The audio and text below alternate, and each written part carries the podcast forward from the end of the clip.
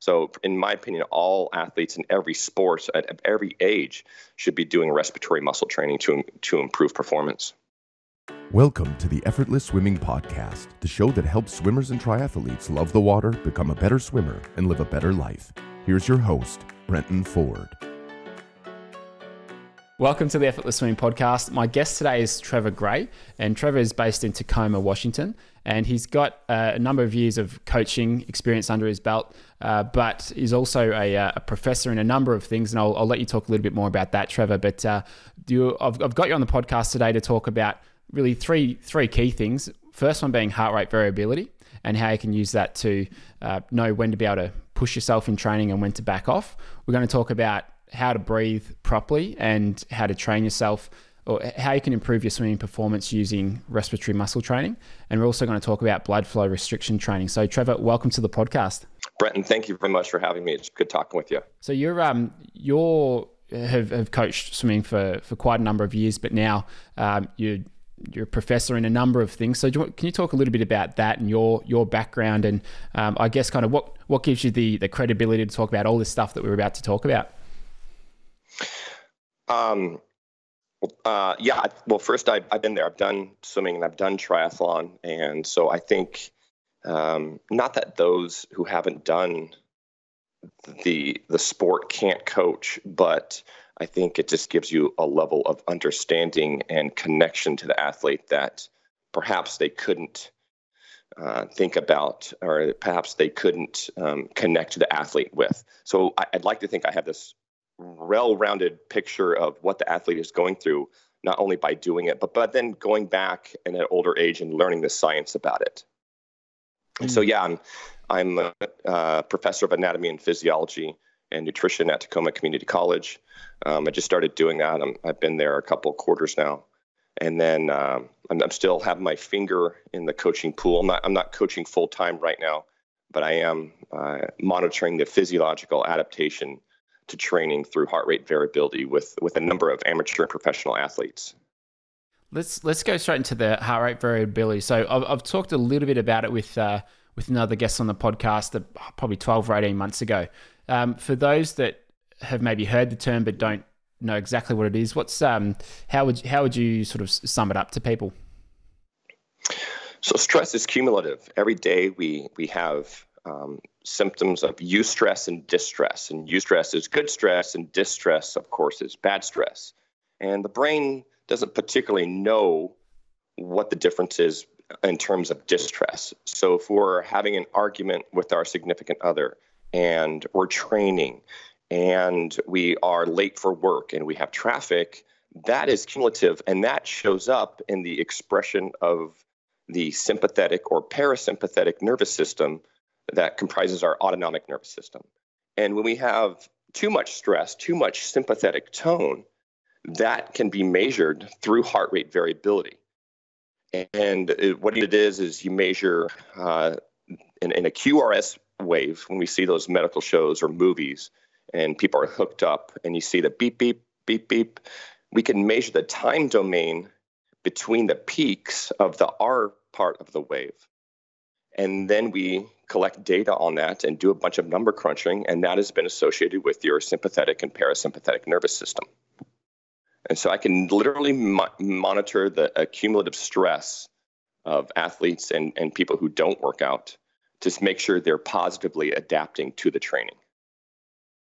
And how would someone go about taking their taking this measurement? Well, it's free. You could do it on your own. I mean, you got to buy a couple bucks for an app. Um, it does take someone, in my opinion, with experience and training under it to really interpret the data. Um, but there are a number of companies out there uh, that that can take heart rate variability.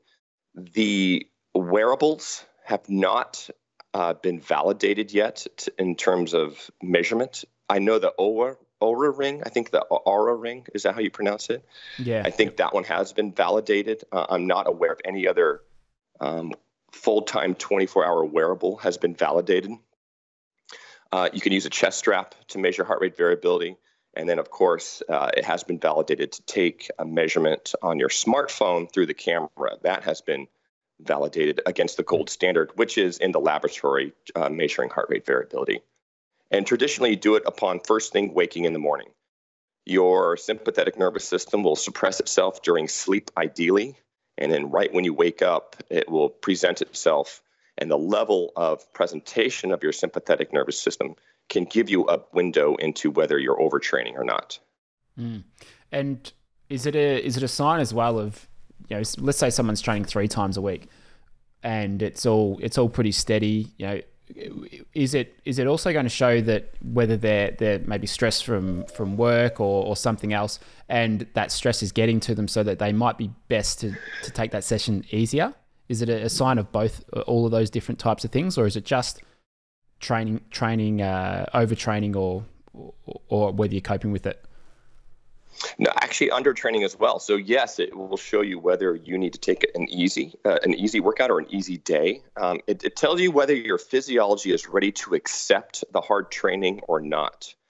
And if on a particular day, if it's ready to accept the hard training, then yes, you would proceed as normal and do the hard workout or even change it up. When I had a recovery day, my physiology suggests that I'm ready to, for hard training. Let's go hard today.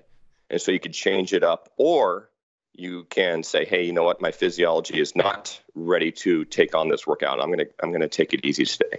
So it could tell you if you're over or under training.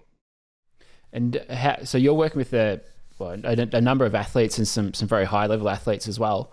What's uh, what what app are they using? How are they uh, taking that data, and how are they working with their coach and and you to to use that data with their training? So I use the HRV for training platform developed by Dr. Marco Altini. Um, I'm pretty sure he's Italian.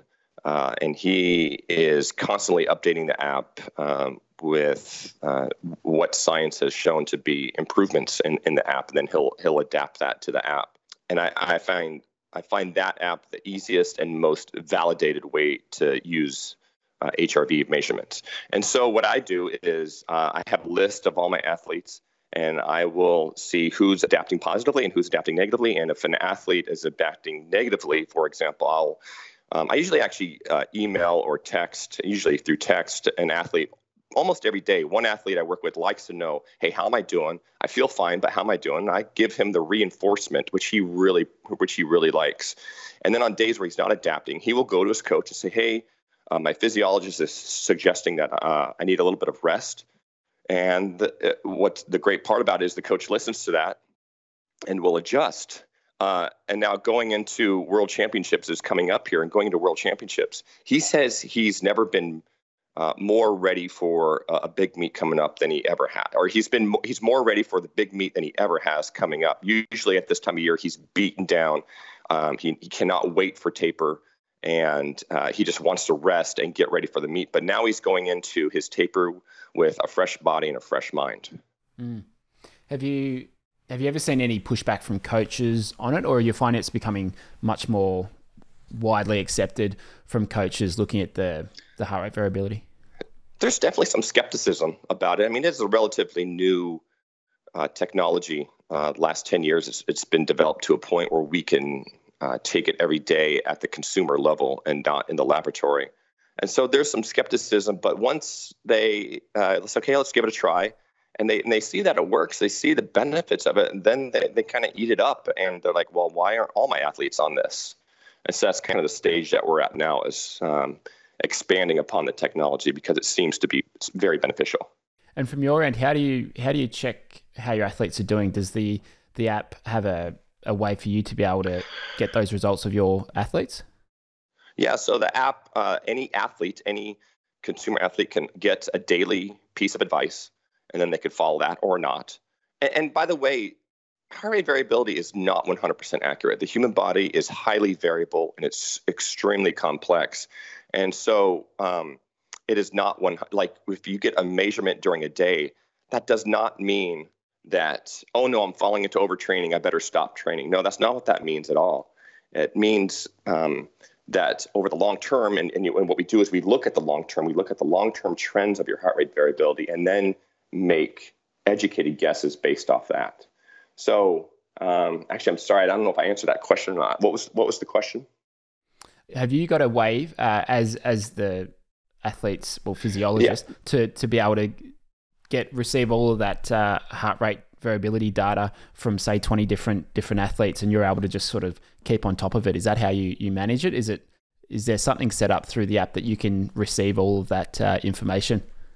So the app has a simplified view of your daily readings and then the pro version which i'm using the, the coaching version. I get additional insights into their physiology because you also ask a questionnaire both based on objective and subjective data and then those are correlated with hrv and then I could dig really deep in the data and make a guess on something. For example, sickness. So the same athlete I was talking about earlier, uh, he had no change in training, uh, no travel. There was nothing in his life that changed the stress, and except he had some dips in his in his uh, heart rate variability. And I thought that was maybe a sign of him getting sick. I said, "Hey, do whatever you need to do. Get some extra rest. Make sure nutrition is spot on to not get sick." And two days later, his HRV spiked back up. Now, whether he was really coming down with something or not, I don't know. But we did take some precautionary measures, and it did seem he didn't get sick. Um, so, I, I, on my view, I can see additional information that allows me to make decisions like that. And uh, and for say the the, the person who's swimming a couple times a week, whether they're doing or swimming or, or triathlon, yeah, obviously triathlon, there's a bit more of a risk of overtraining if you're doing sort of half or full distance Ironman events. Uh, what what what sort of level should someone do you think someone uh, should be at to be to be taking this stuff uh, pretty seriously or, or, looking at it? Is there sort of a minimum requirement, or you think that every everyone should be should be using it? Not only uh, triathletes and swimmers, but every athlete in every sport, in my opinion, should be using this, especially beginners, because it's so easy for beginners to jump into a new training program and overdo it. And then we get people who are injured or frustrated or um, and, and, beginners can accept different amounts of stress. So some one beginner has to really ease into it, and some beginners, yeah, they could actually ramp up their their exercise volume and intensity fairly quickly. And so, in my opinion, we are still in the dark ages of coaching in every sport, and, and this HRV heart rate variability is the first um, insight into training adaptation that is non-invasive that we have. So, mm-hmm. yeah, in my opinion, every level, every sport should be using it, including kids. At, at what age do you feel like they should start using it? As soon as they're doing like you know three to four trainings a week, and they're getting a little bit more serious. Um, so hopefully, you know, 15 and over. I, I would hope that 12 year olds aren't that serious, but you know, we both know in some sports, parents are having their 12 year olds be serious. Yeah, yeah, gotcha. Absolutely. So, um, yeah. so heart rate variability um, is is the first one there. So HRV for training, that's the one that I've uh, I've seen before, and I've got a good friend who's a high level coach, and he's got a, a, number of athletes on the Australian team. He he does basically what you're doing with a bunch of athletes. So he has all of his squad uh, using that app every morning. They wake up, they right. uh, they get the HRV in the morning, and uh, and he can see that, and he can he can have a look and see whether or not they should be uh, be adjusting their training or not. So I think it's um, there seems to be a big movement towards it, which which is great. Uh, the next one is uh, uh, respiratory muscle training. So basically, uh, breathing and and and how people can use this to in, enhance their performance in in swimming. And I know that you've done a, a, paper on on this. I was sort of looking at that that earlier. Um, what's what are some of the things that have been proven to be beneficial in terms of respiratory muscle training for swimmers? Well, for uh, actually, respiratory muscle training has been shown to be more beneficial for land based athletes, but swimmers as well. But the hydrostatic effects of being in the water have shown to improve respiratory muscle training. But we could still train the, the lung muscles beyond what being in the pool does. And all respiratory muscle training is, it's the same thing as just going in the weight room and lifting uh, a weight for bicep curls. You're training that muscle to improve its strength and and resilience and to uh, reduce injury rates in that muscle. Respiratory muscle training does the same thing. And you can't put weights or dumbbells or plates on the breathing muscles, but we can do respiratory muscle training to have the same effect as being in the weight room. So, what uh, what are some ways? What what's one example of uh, a type of breathing you can do to strengthen these muscles? Well, there are a number of apps out um, that you could just do some breathing exercises, number one, but respiratory muscle training provides resistance against the inhale and exhale. So you have to forcibly um, uh, concentrate on trying harder to breathe. And uh, these devices, you have to have a device to do it, uh, have different levels, they're different settings so that you can um, increase the resistance you have on your lungs so that over time, just like in the weight room, over time, you can increase the strength of your lungs. And studies have shown that you get enhanced performance. You one big one is reduction of perceived exertion. So for a given level of effort, those who have done uh, in spirit specifically inspiratory, which is the inhale muscle training, have lower levels of exertion uh, at a given VO2 max.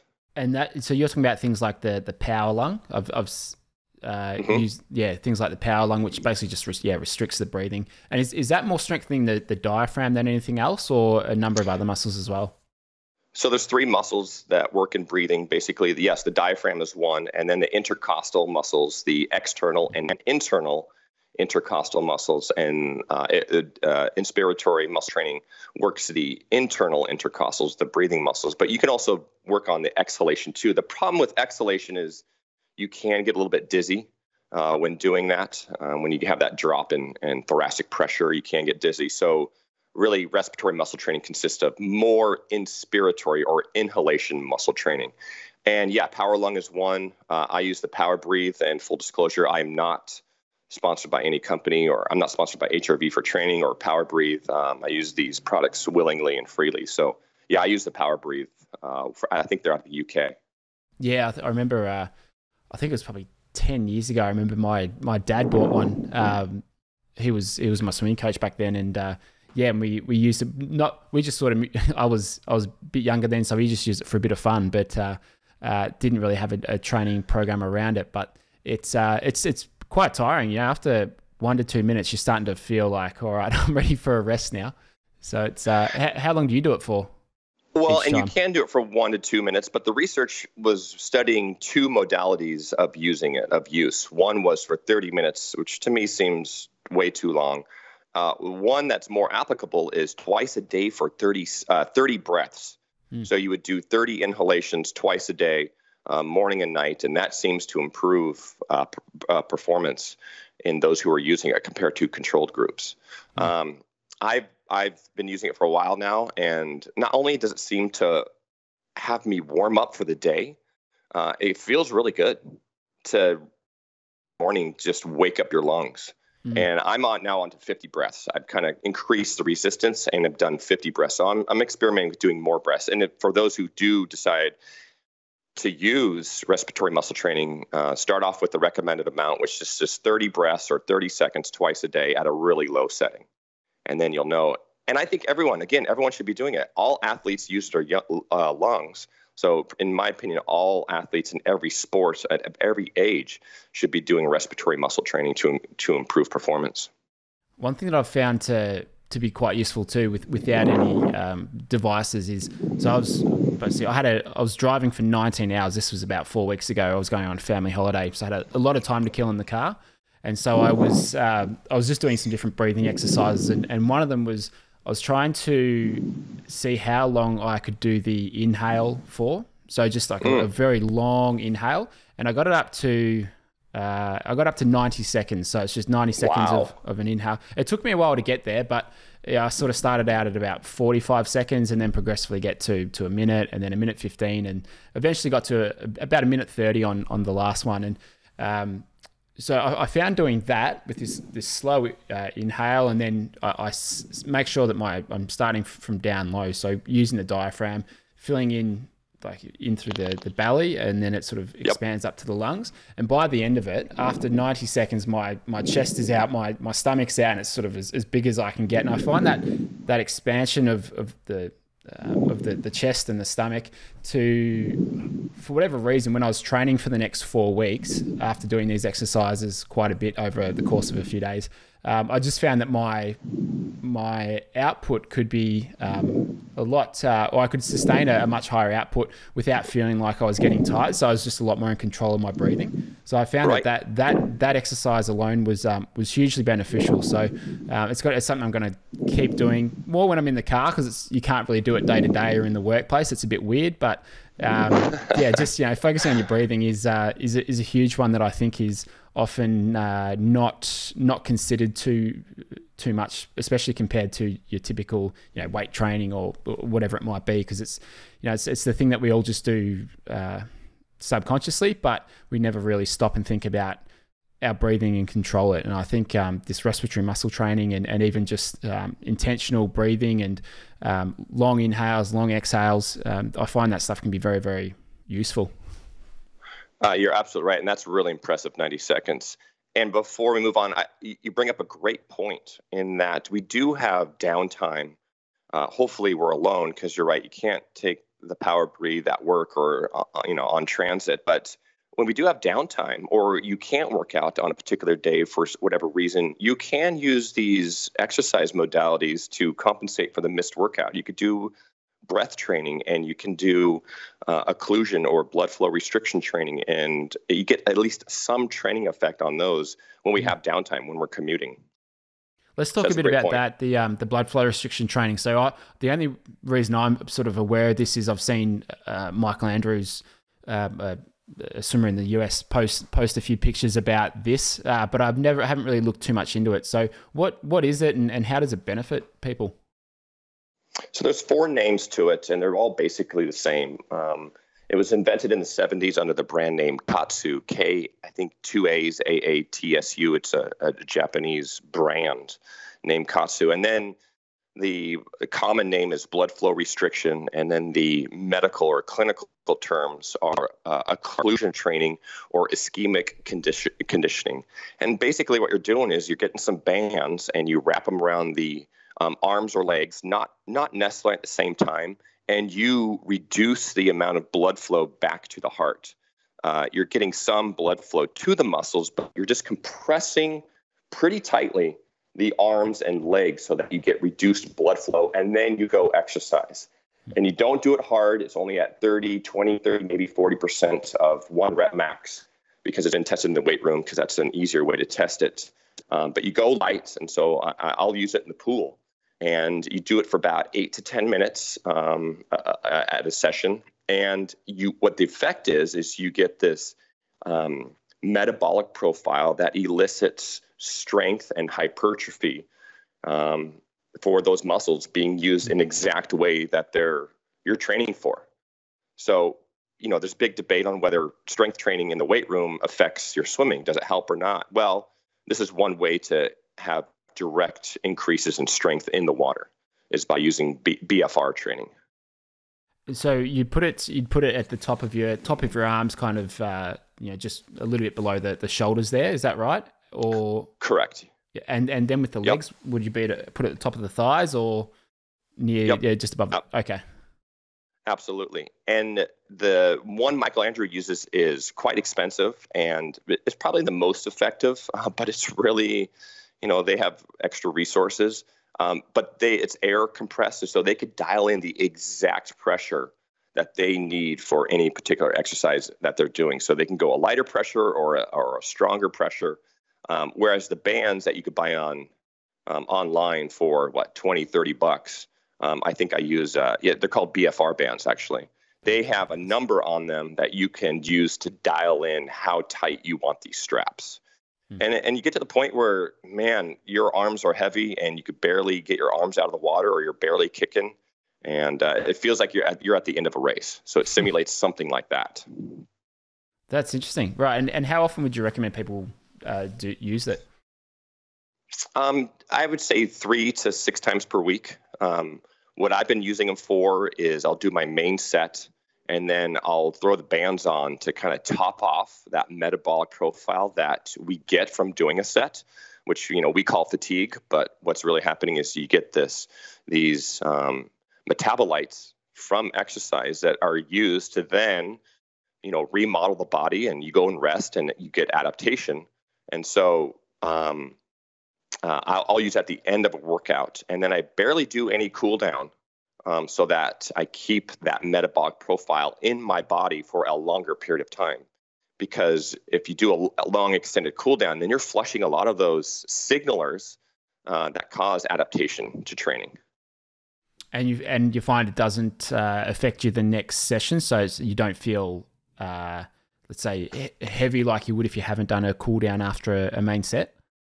Well, if you are training twice in one day in a 12 hour period, let's say, then I probably would do it at the second session so that you can go home, eat, sleep, and recover.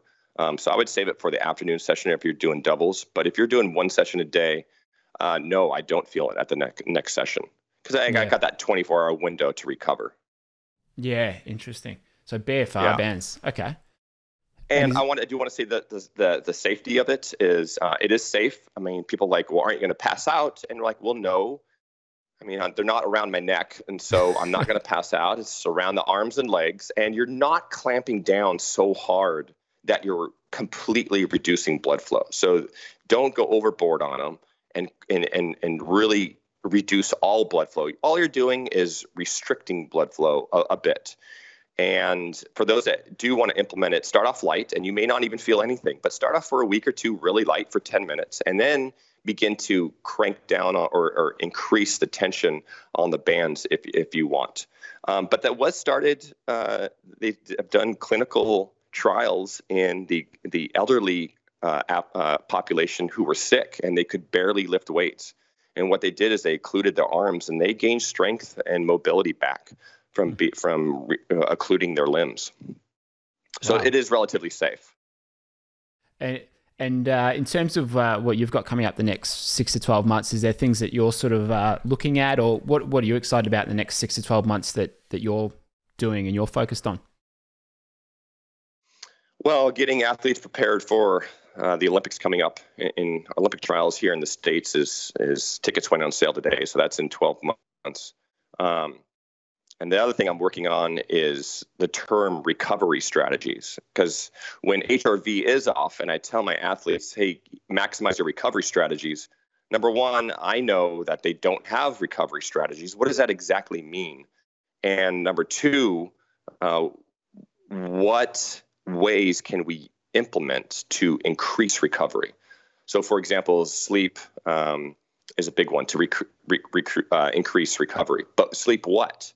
And they in it's been shown on a systematic review that sleep extension is the best way to recover more uh, and increase your recovery strategies. And so i, I want to dive into that and kind of get a, a 24 hour optimized window of what we could do to train recover sleep uh, nutrition and then you rinse and repeat for week in week out month in month out. Mm.